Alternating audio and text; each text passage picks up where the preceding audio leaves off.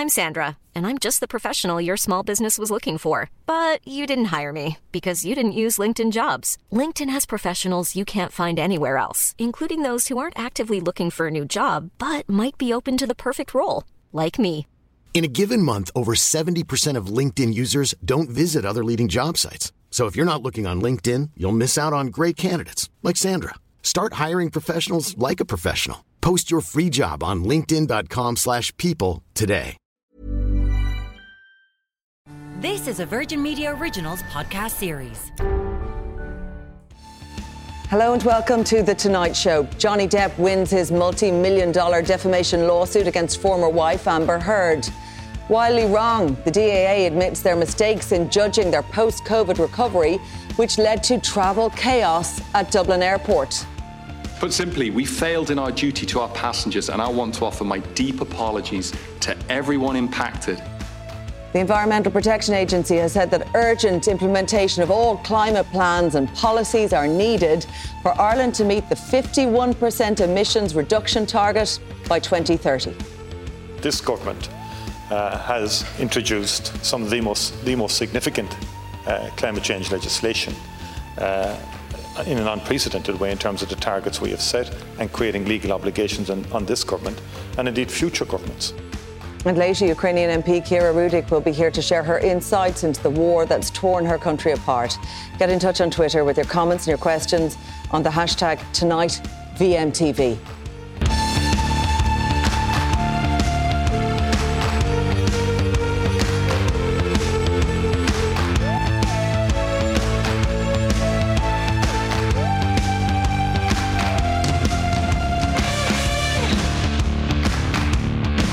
Tonight, actor Johnny Depp has won his multi-million-dollar defamation lawsuit against former wife Amber Heard. Depp was awarded damages of $15 million. Well, for more on this now, I'm joined by US correspondent Kate Fisher, who joins us from Washington, D.C. tonight. Kate, what more can you tell us about this verdict that came in after weeks of evidence in this defamation suit? That's right, nearly a 7-week-long trial, 3 days of jury deliberations, and the result is that the jury have found that, yes, Johnny Depp was defamed by his ex-wife Amber Heard, and they awarded him $10 million in compensatory damages and $5 million in punitive damages. It was a split decision by the jury, but overwhelmingly in favour of Johnny Depp. They did find one area that they say he defamed Amber Heard through his lawyer, and they've awarded her $2 million in damages for that. But overwhelmingly, this trial that has been explosive, emotional, lurid in some of the details, as these two have hurled accusations of abuse at each other, has ultimately ended in something of a victory for Johnny Depp, which is in stark contrast to when he was in court in London after the Sun newspaper had a headline calling him a wife beater. He lost his case there in London, and the judge in London ruled that, in fact, Amber Heard, in his opinion, had been subject to abuse. Oh, so tell us, Kate, we saw Amber Heard's reaction in court when the verdict was read out. We've also heard that Johnny Depp has reacted to this verdict. What have they both had to say? They've both, in essence, been liable for defamation. Johnny Depp, though, through his attorney. Yeah, that's right. So in court, Amber Heard was Johnny Depp was not in court, we should say, first of all. He is currently, we think, in Newcastle in the UK, because we've seen some social media pictures of him there. He's certainly in the UK.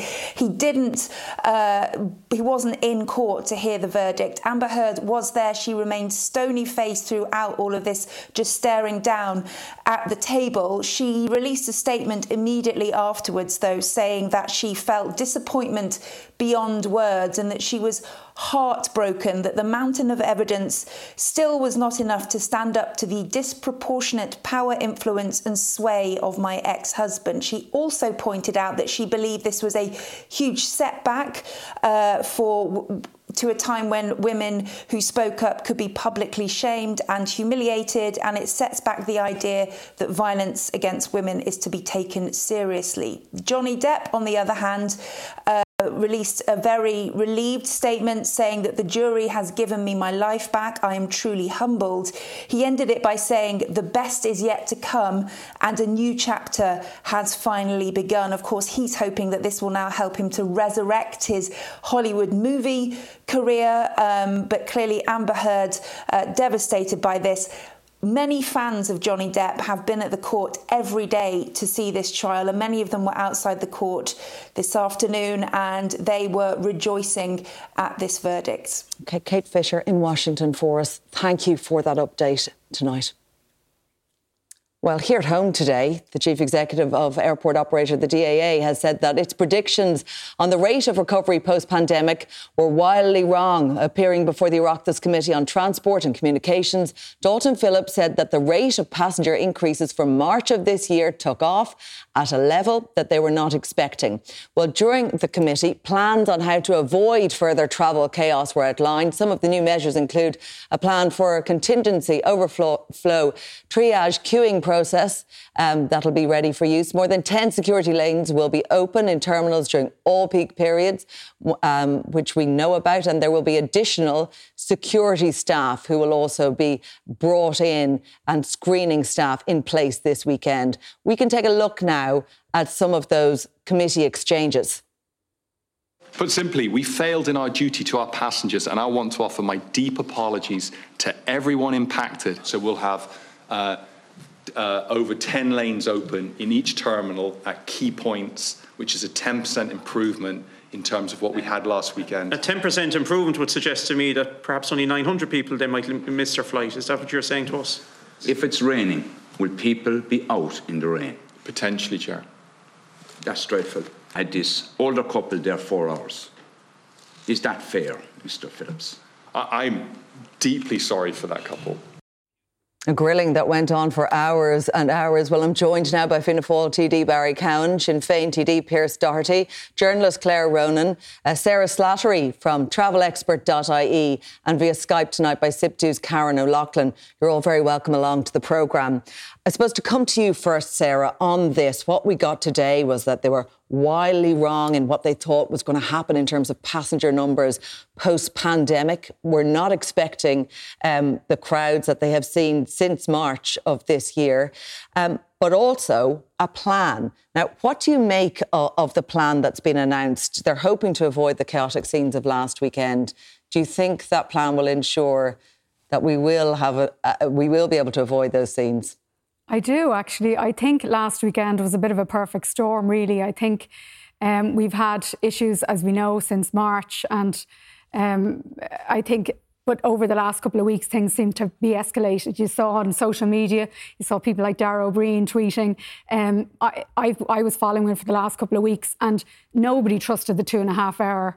Nobody was going 2.5 hours beforehand. So everyone was arriving 4 and 5 hours in advance. And then, you know, on top of that, you had the staffing issues. So we heard there was 20 staff that didn't turn up, and then there was another 17 staff that were rostered incorrectly. So you had those issues. And then you had the Saturday. The Saturday was actually really, really busy as well, with the Champions League final, with the Heineken Cup. So it was a bit of a perfect storm. And what we saw was just queues like unbelievable. Like, no one could have predicted what happened on Sunday. So you're saying you don't think we're going to see a repeat of last weekend? However, we're not going to have, say, these holding areas, someone described as a holding pen, but we're not going to have these areas set up for people who do arrive more than the 2.5 hours or 3.5 hours before their flight in the case of long-haul travel. Of course, that's also increased by an hour on each side if you have bags. Yeah. So maybe some would suggest the communication isn't altogether clear on that just yet. Some people may arrive early and they're going to have to queue outside. Hard to understand how it won't be fully right by this weekend. Or do you think it will? I don't think it's going to be fully right at all. And I think we will. There's going to be issues throughout the summer. I mean, they're saying it's going to be the end of June before they have the staffing levels that they need.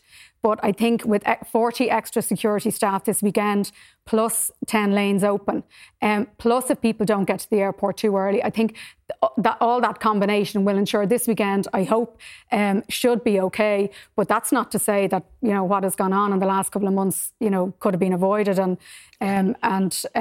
won't happen, okay. You know. But I just think this weekend they will probably be okay. All right, let's talk to Karen O'Loughlin. Karen, just to bring you in on this, you would represent staff there. The staffing numbers that were mentioned, more than 40 additional security screening staff being in place this weekend, that will be up 10% on last weekend.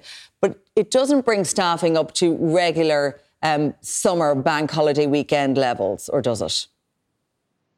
No, it doesn't. And it's no place near it. I'm not at all confident that the staffing levels that are required will be in place by the end of June, as has been suggested, because there's another issue in the background that's actually preventing the hiring of staff, which is the Garda vetting process, which takes anything up to 6 weeks. So even if the DAA were to hire 100 new security staff today, they still wouldn't be able to have those people working security for at least 6 weeks from the day they're hired. So there's a gap here that's going to take some time to fill, because a lot of these positions are still only in the interviewing stage and not actually at the hiring stage. So I think, yes, the measures that are described for the weekend are going to be useful. I think anything that gives passengers confidence that they are going to be able to get on their flight is going to be useful.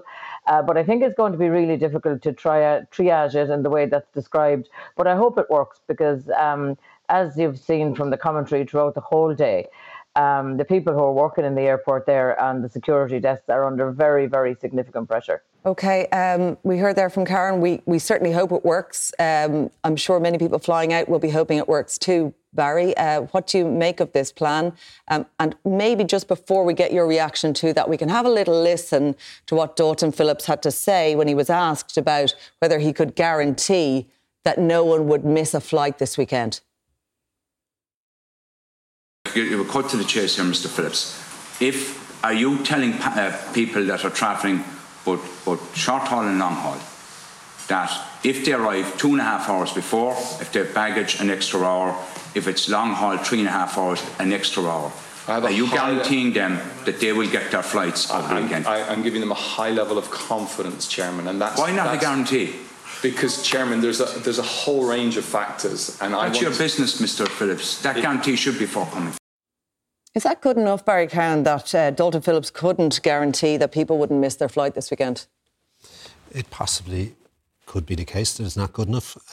What's that now? Well, it could be the case. Well, look, it could be the case that workers are under immense and huge pressure. Let's acknowledge that. And they'll be under further immense pressure to live up to the expectation that is being created by virtue of the plan that's been put in place. But what happened last Sunday, what has happened to date, has been shameful. It has done untold damage to our reputation. The object of the exercise immediately after Sunday's debacle was to ensure that people were compensated for their out-of-pocket expenses. Mm. Secondly, it was to put a plan in place to catch up on where we are or where we need to be to meet the demands of a bank holiday weekend coming. And as has been alluded to, we hope and expect and appreciate the efforts that's been made to ensure that that is the case. And, you know, the commitments that have been made that have been contradicted by your workers' union representative already, you know, questions the commitment that was made by Dalton Phillips earlier today.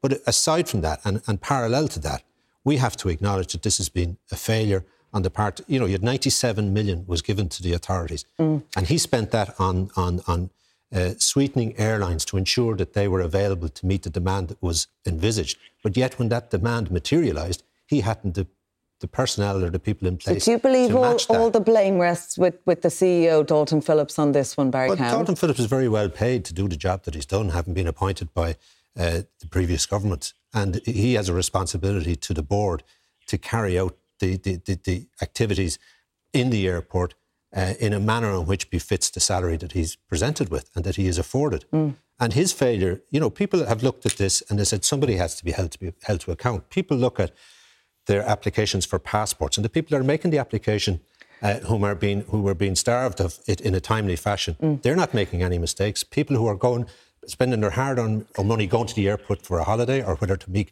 work appointments, whatever the case may be. Right. It's all them right. that are at fault. And sometimes people need to see that these people are held to account. I think it was a good exercise by the committee today. And, and he will be judged on the responses he gave in the coming weeks. OK, and a lot of times when we hear people should be held to account, we're talking about politicians in this instance. Yeah, well, in this instance, no one knows better that I was held to account for an issue that occurred 6 years ago. And I respect and appreciate the job of the Taoiseach in coming to that conclusion, while I mightn't have agreed with it. It sounds like you're saying that Dalton Phillips' position... As I said, he's very well paid. He's moving on to a higher paid job in the coming weeks. So do you think he should go sooner than he is? Is that what you're alluding to there? While he holds the post, he has given commitments to a committee today and by extension to the Irish people. He will be held to account to see if he can deliver upon those. And if he can't, yes, he has to be held to account. OK, he has to be held to account. What do you make of Dalton Phillips' performance in front of this Oireachtas committee? There was a lot riding on it, really, because there's an awful lot of people who are unhappy. They're worried they're going away on holidays. There's an awful lot of workers at that airport that are very unhappy as well.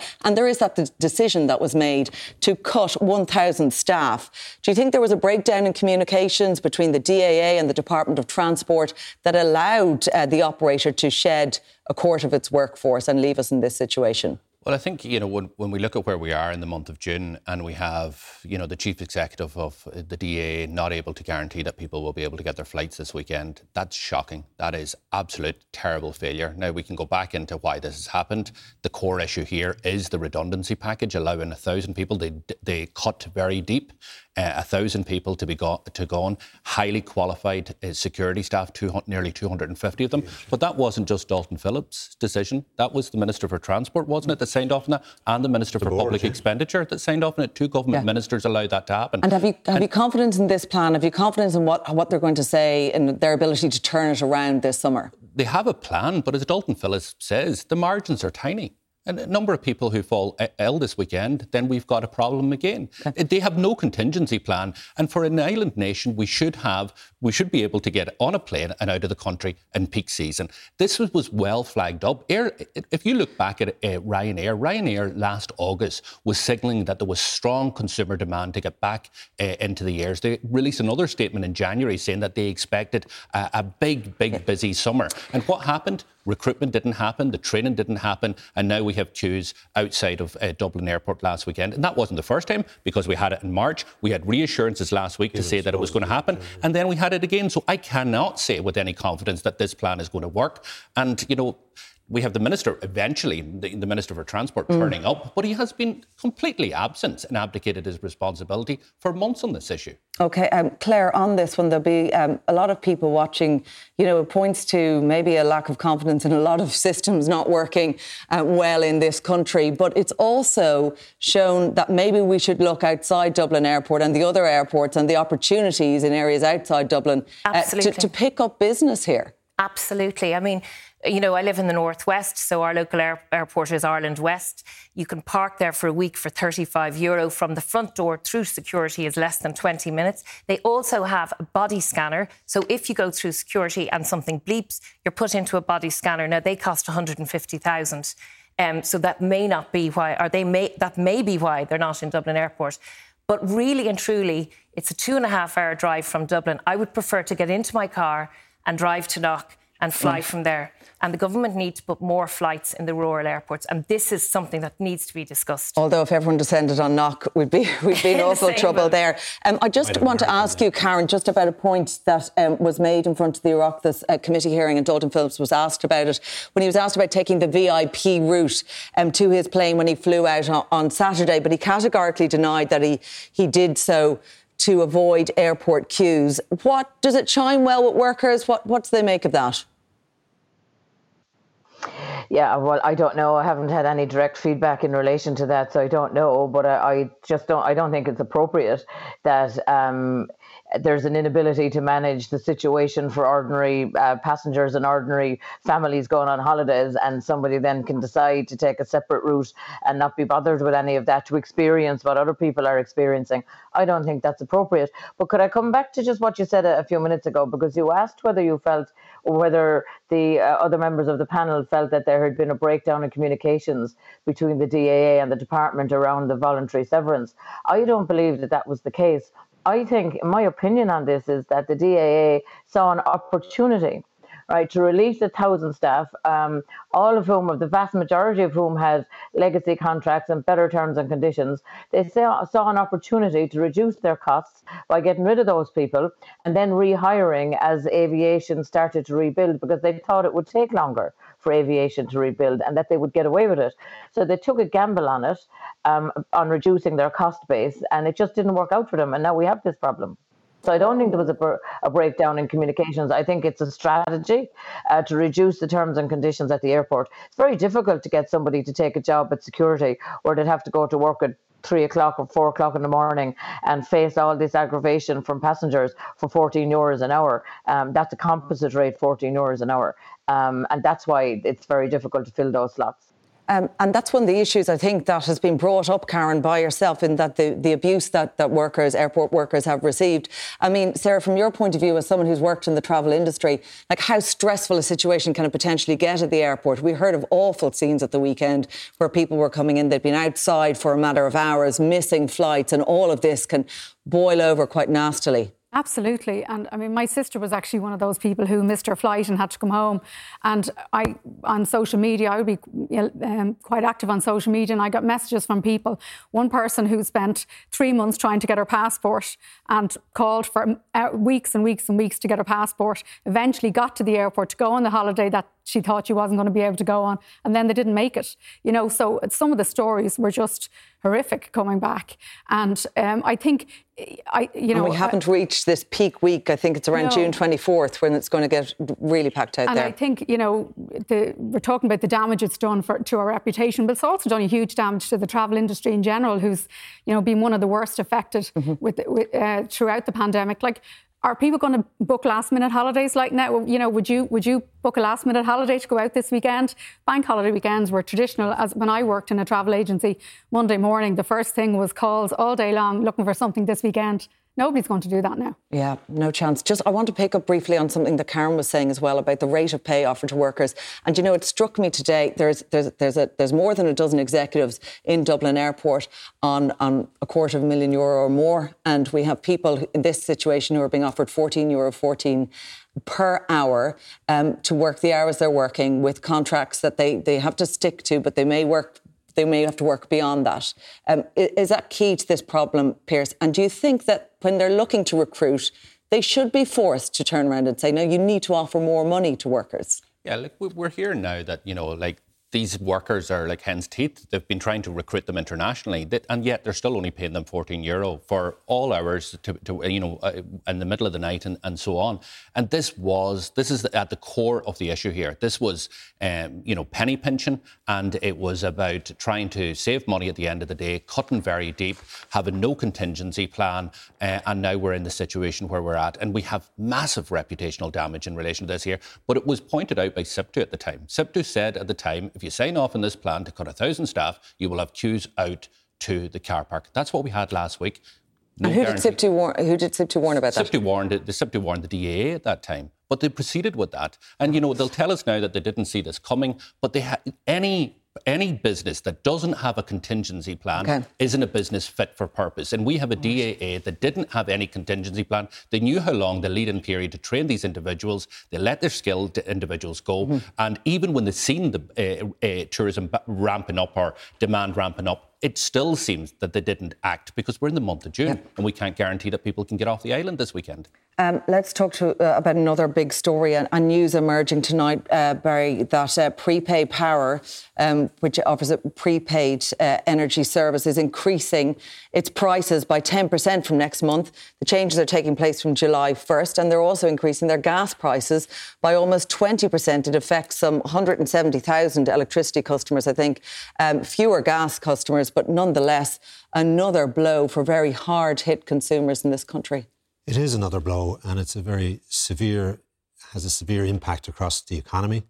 As the Taoiseach said yesterday, you know, sanctions in relation to the war in Ukraine don't come without a price, despite the efforts on the part of government since the last budget, pumping $2.5 billion into cost of living measures. Millions of people have lost weight with personalized plans from Noom. Like Evan, who can't stand salads and still lost 50 pounds. Salads generally for most people are the easy button, right? For me, that wasn't an option. I never really was a salad guy. That's just not who I am. But Noom worked for me. Get your personalized plan today at Noom.com. Real Noom user compensated to provide their story. In 4 weeks, the typical Noom user can expect to lose 1 to 2 pounds per week. Individual results may vary. I'm Sandra, and I'm just the professional your small business was looking for. But you didn't hire me because you didn't use LinkedIn Jobs. LinkedIn has professionals you can't find anywhere else, including those who aren't actively looking for a new job, but might be open to the perfect role, like me. In a given month, over 70% of LinkedIn users don't visit other leading job sites. So if you're not looking on LinkedIn, you'll miss out on great candidates like Sandra. Start hiring professionals like a professional. Post your free job on linkedin.com/people today.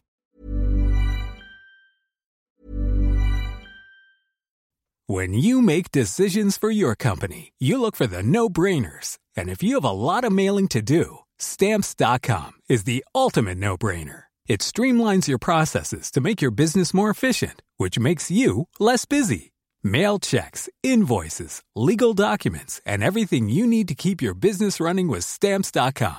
Seamlessly connect with every major marketplace and shopping cart. Schedule package pickups and see your cheapest and fastest shipping options from different carriers. With rates up to 89% off USPS and UPS rates. And with the Stamps.com mobile app, you can take care of mailing and shipping wherever you are. Make the same no-brainer decision as over 1 million other businesses with Stamps.com. Sign up with code PROGRAM for a 4-week trial, plus free postage and a free digital scale. No long-term commitments or contracts. That's Stamps.com. Code PROGRAM. But in this area specifically, we have had, unfortunately, a failing on the part of AirGrid to ensure that there's been sufficient competition in the energy market. That's something I've been arguing about in recent times. When you hear from the Taoiseach and he says, this is the impact of war, what do you think?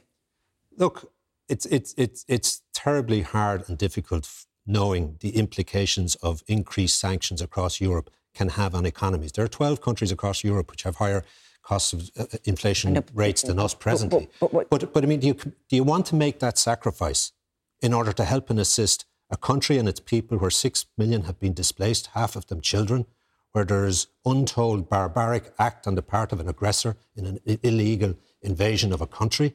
Are we to stand idly by? Yeah, no, I know that. But you're making the point. I know you're making the point, though, that these price rises and what we're seeing is down to competition in the energy sector. That has an impact and has had an impact as well. Yeah. I, for example, don't believe that there's sufficient ambition, despite what others might contend in relation to the provisions for offshore wind capacity in this country up to 2030. Let's get Pearse in on that. That's incumbent on a revision of that ambition and the creation of an authority that can drive that ambition and allow it to flourish and allow us to be at the start of a pipe rather than at the end of one, as we are in Europe. Pearse, when we see these rises, you know, people are already feeling the pinch and we know that it's going to get far, far, far worse come the autumn. Absolutely, because how the market works is these companies buy their gas nearly a year in advance. So the war in Ukraine really isn't fully factored in yet. It's probably later in the autumn that you're going to see prices increase further. And we know that Barry's right. Ireland has the fourth highest energy costs in Europe. So we started from a very high level. But right across Europe, the price of electricity and gas are going up. That's something we can't control. What we can control and what government can control is trying to protect the most vulnerable in society. And that's why they need to introduce a mini budget, because people just can't put up with this. If you've got a mortgage... No chance of that, says Pascal Donoghue. We've heard it from him again, time and time again. There's nothing coming down the line until October. But he is absolutely wrong and he is completely out of touch, because we also hear from people who are turning to St Vincent de Paul, the Simon community. We heard from the Midlands this morning, 5,000 families that are being supported by food parcels. That's going to increase, they expect, by 15,000. There's families out there who never thought that they would be standing in a queue waiting for basics to be able to put a bowl of cereal in front of their child in the morning. But that's what's happened out of there. And there's other people who are working every hour that God sends them, but they're still struggling to make ends meet. You do seriously acknowledge, I would hope, that the sanctions that were agreed in Europe, you support them. And you understand, unfortunately, that has implications, notwithstanding the government's responsibility to respond, which you might say that it has done nothing. That's not. I don't mind you saying it hasn't done enough. You are entitled to argue that point.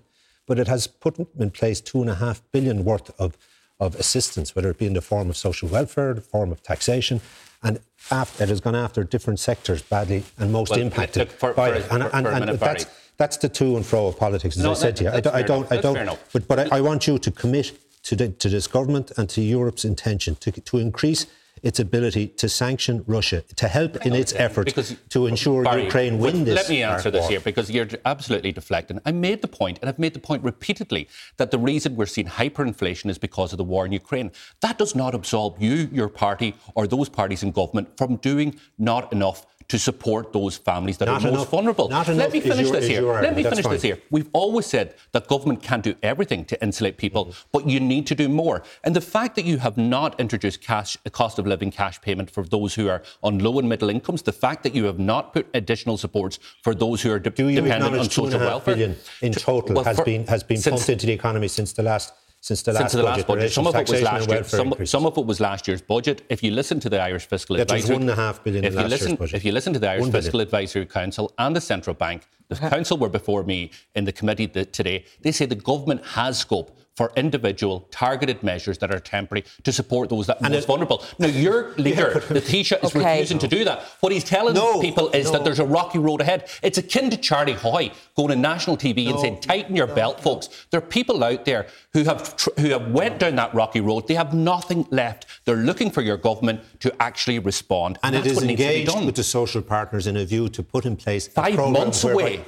Get your head out of this. It's not five months. That's what the Taoiseach is saying. Nothing till the budget. You know the impact of war and mayhem. Of course we do, but I know that government should respond to protect the most vulnerable. All right, listen, before we go to a break, Claire Ronan, I want to get you in on this. There's a lot of people watching at home saying, here's two politicians arguing again. You know, to be quite frank with you, without wishing to insult either of you, if I was standing in a food bank and I'm sitting at home tonight and I don't have my fire lit because I couldn't afford it, the two of you arguing really is like gobbledygook. There are people out there who are so strapped. People text into the radio station I work in. I don't know whether I can put the office in fire in the morning, fire in the evening. They haven't got enough food for their children. And you talk about the vulnerable part of society. That's the fastest growing part of our society at the moment. I'm not criticising any government. I'm not politically aware. I'm just saying that we are at a crisis here and it's only going to get worse. It is actually terrifying. Yes, and it has to be targeted, as you say, to those that are most vulnerable in relation to taxation and in relation to social welfare. We have to go to a break now. My thanks to Karen O'Loughlin from SIPTU, who joined us, and Sarah Slattery with her insights. The rest of my panel will be staying with me. After the break, we'll be discussing that stark climate warning from the EPA today. Stay with us.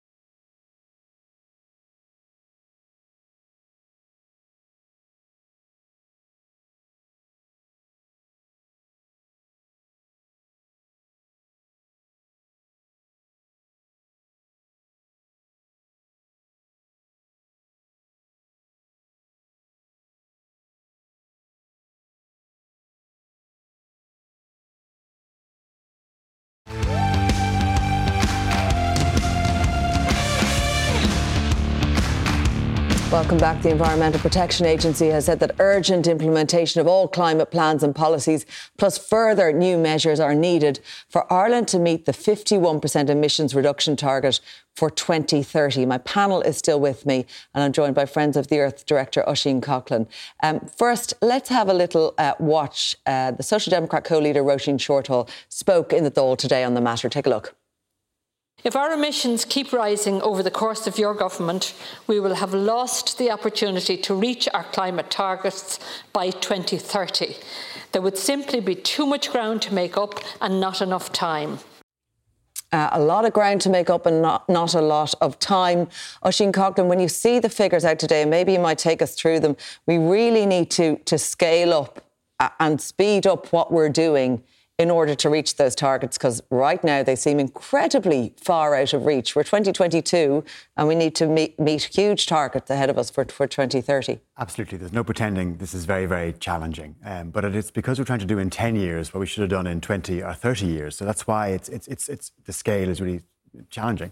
But what's good about this report is we're getting this information now, and it's part of this new, stronger process we have under the climate law. And the next step is the government has to come out with a new action plan in the autumn with new measures to actually bridge that gap. That's what this is, a vital part of the jigsaw. Can we talk, Oisín, about the measures that have been done to date? Because I don't know if it's overly clear to people what we've done so far. So if you were to give the government a report card on their achievements, how would you mark them? Some done, a lot more to do, to borrow a phrase. I mean, we're seeing significant progress in electricity.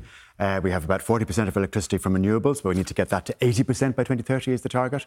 We have a new plan on retrofitting, but as we can see with the cost of living crisis, it needs more oomph behind it and more focus on households at risk of fuel poverty in the next 6 months in particular to hit two birds at one stone on cost of living as well. Transport is a really difficult challenge. We're not seeing enough progress yet on cycling and walking and public transport.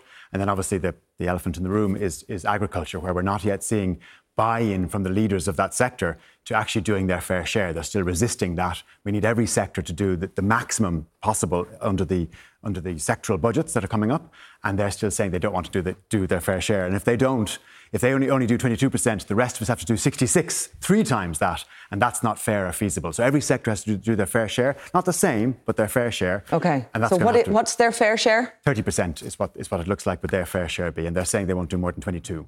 OK, what do you make of that, Barry Cowan? Should they be doing more? Like we've heard, if the agriculture sector doesn't get up to 30%, everyone else will be paying the price. Well, first of all, before I get to agriculture, I'd say, as was alluded to, the rate of decrease in relation to emissions when last compared to the last similar report was 2% projected. Now it's 4%. Yes, we need to expedite renewables. The 40% renewable that's there presently is mainly land-based.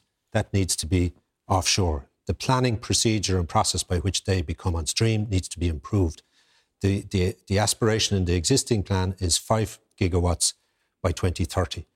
I say that needs to be doubled at least, if not trebled, because you have 15 gigawatts available in the south and east coast, 30 in the western, and if you bring in wave energy, there's greater potential there as well. And that can have a major and bigger impact than is presently provided for. Agriculture. So you don't think we're ambitious enough in that regard, Barry? Agriculture is committed to 24%, I think it is, in relation to the government's carbon budgets. Its carbon action plan later this year will outline the means and methods by which it will seek to achieve their aspirations. But you have to remember, we have a brilliant industry in agriculture, which is renowned and applauded across the world and makes a huge contribution to our economy. I know, but to families can you also accept within and that emissions have to be looked at? They have played a major role to date, and they will play a greater role. And it is incumbent on the government, which I know they are committed to do. And you can see it in the existing and the new Common Agricultural Policy, the new GLAS scheme and other incentives in relation to environmental ambition. The one failing to date, I would say, has been in relation to afforestation. The obligation of 8,000 hectares is only 2,000 this year, and that needs to be addressed. And again, I would say the planning process is outdated. Yeah, it's interesting though, and I want to ask you about this Pearse Doherty. Oisín mentioned it's the elephant in the room. It's the cows in the field. I mean, this is the issue here really is that the agriculture sector, it's what the environmentalists are saying, it's what the Greens are saying within government. The scapegoat. They're a scapegoat. Are they a scapegoat? Look, the agricultural sector recognise that they have to play their part, just like everybody else. Indeed, and Barry's right in terms of, you know, forestry. We've missed those targets for 2 years in a row. Not just missed the targets, 2,000. The target is 8,000. Organics, which is part of agriculture as well, our targets are way, way below. It's about a third of what the European Union is. Now, there are things that the government can do. There, you know, Barry talked about offshore wind energy. There are obstacles that are in the control of government to remove, which is the planning process and beefing up and board planning. There's things, for example, my colleague Darren O'Rourke is bringing a bill to the Oireachtas tomorrow to remove the planning regulations that prevent schools and community buildings have solar panels on them. This September, we will have tens of thousands of children who will be refused a place in a school bus. Their parents will have to take them from their home to the school, congesting their cities, creating pollution instead of actually investing in the buses and give the children the space. So there's some basic... There are things that can be done right here, right now. But the big problem here, just let me finish in here. The big problem here, the government are missing the plan, they're missing their targets, but even this plan, if it was all achieved on time, we would still only hit our targets by about 50%. It's interesting, isn't it? Because even if we do all we're supposed to do, we're still not going to get there by 2030. Claire, do you think there's a sense, do people really fully understand about what's required in terms of whole lifestyle changes that are needed here in order to get those emissions down, to change the way we live? I think that it's beginning to dawn on people now. I mean, I'm going to be honest and tell you this morning, I was listening to Morning Ireland, and when I heard about the report and I was listening to the figures, I actually got a bit frightened myself, because there's all this, it's like, isn't it ironic that we're talking about the airport today and all the people that are flying out and going on their holidays? And unfortunately, we are actually going to have to change the way we live. We're going to have to go down to maybe single cars. We're going to have to fly less. We're going to be more aware of packaging, fast fashion. Everybody is going to have to change the way they live. It's an interesting point to leave it on, and we will be coming back to it again, because I think for many people, it is that big lifestyle change, and it's a whole cultural shift in how we think about things as well, and not to mention what all the corporates do about it. But for now, we'll leave that conversation there. My thanks to the panel. After the break, Ukrainian MP Kira Rudik joins me here in studio. Stay with me.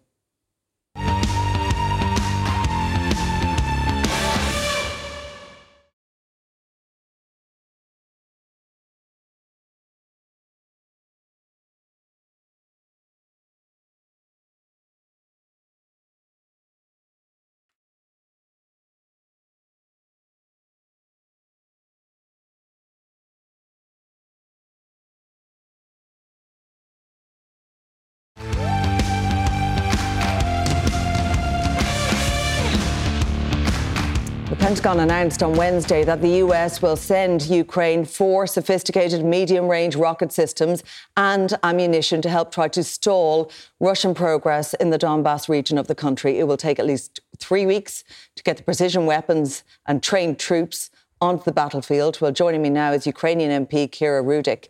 And Kira, explain to us, you're over here in Dublin. I've spoken to you several times from your home in Kyiv, from your bunker.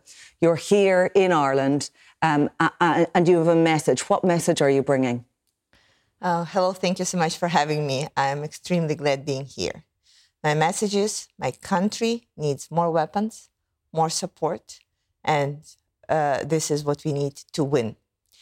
My message is this war will not be a short one. We already see that. And so the world needs to prepare to the marathon, not a sprint. My message is we are expecting that the autumn will be very tough. So let's get ready to that.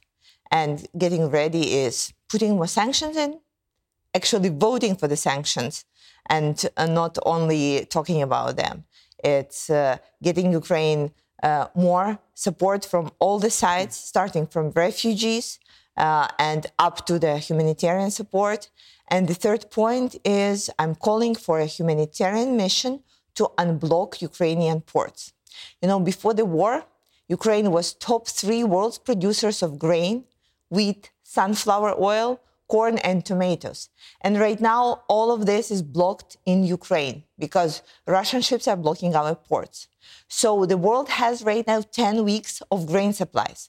After that, southern countries, like in Africa, in Latin America, they will start experience famine. famine, while in Ukraine we will not have even a place where to store the excess wheat. We will have to burn it. Can you believe that? So closer to autumn, things will get worse. So the energy bills will go up because I think everybody understands that Putin will not become a nicer person closer to autumn. Closer to autumn, the situation with the food supplies will be even worse. So we need to act now so that Ukraine can fight better, so we can push Putin harder, so that the war would end faster. From what you're saying, it appears to me that you're saying this war can only be won militarily. Absolutely. I strongly believe only that. Because, okay, imagine that we go diplomatic way. Who and what will be the reason for Putin to keep his word? We have been at war with him for 8 years. I can tell you one thing about this man. He does not keep his word, and whatever peaceful agreement or diplomatic agreement he will get himself in, he will break it then another day. And then what? On this and the situation on the ground, we are hearing that troops are fatigued. This is a long war now. We are 3 months into this war. At the start, it was thought maybe this might be a short-lived invasion. We didn't know how it was going to play out. Did you ever imagine that we would be here now in this very attritional war, in this state now that we're looking at this region of Donbass in a very extended and bloody conflict, Kira? Nobody could have expected that things will turn out like this. So we need to take on of what we have and see what the strategy is. You know, I have been to Davos before coming to England and Ireland, and I can tell you there is no strategy from the Western leaders. So it's good to be Ukrainian right now because we know what we are going to do. We are going to fight. We are going to ask for more weapons, more support, more sanctions. So that would be a unified effort that the whole world is making sure that Ukraine wins. This is the only way for us. This is the only way right now for all the countries that are waiting for their grains and wheat. And this is the only way that we will be able to actually stand for the democratic values. Ukraine is acting right now as a shield for the whole Europe, because we know that Putin announced his plans that he is rebuilding Russian empire. Do you see many countries wanting to be part of this Russian empire? No. You're here in Dublin, and as you know, Ireland is neutral, militarily neutral in this position. What do you think of the level of support we've given, opening our doors to Ukrainian refugees, and the response from the Irish government, indeed, to what's happening in your country? So I'm meeting with the Irish parliamentarian and speaking to Irish Parliament tomorrow. But I can tell you one thing. You guys have been amazing to Ukrainians who are coming here. And it's been so heartwarming to talk to people here in Ireland that are saying, all the doors are open for us. People are doing so much. People are trying to help. You know, I was walking down the street today and there was a man who stopped me and saying, oh, you're from Ukraine. I see your pin. Can I buy you a cup of tea? Can I buy you a cup of coffee? And it was so nice because I understand that all the political differences, all the things they are put aside because people are supporting people, because we are all the same. We all stand for having a good life for our families, for living in peace, for making sure that we just live our normal life. And people here in Ireland have been so supportive, sending donations, sending humanitarian aid back to Ukraine, standing up for us, making demonstrations, setting up schools, setting up English lessons for Ukrainian refugees. So there's been so much help and support. I cannot even begin to tell you. And I only wish that this would continue. On a separate note, I would like to thank for waiving visas for Ukrainians, because this is something that Irish government did very well to my people. This is something that we... If you remember, that was an issue at the start of the war for people trying to escape, that they couldn't do so necessarily with all their family members.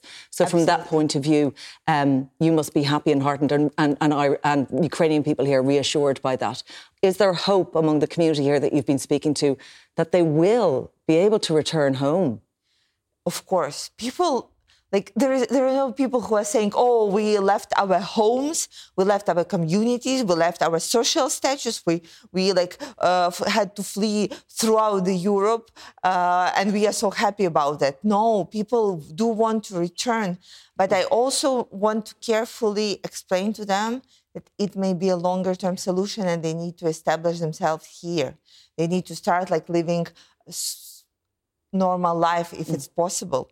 Because it can take years. A long time. And finally, before we go, I need to ask you about the Ukraine win. They beat Scotland 3-1 in a World Cup qualifier. You must be very proud to see the Ukrainian team perform like that tonight. Oh, of course. I've been to Scotland today in the morning, and everybody was talking about the game and the expectations. And I want to say that I stand corrected, that it was most important to have this game, most important to have this unity and solidarity. And I'm so grateful for it. Kira Rudik, thank you for joining us tonight. That's it from us. Our programme is available as a podcast. You can also find us on Instagram tonight, VMTV. From all the late team here, good night. Take care.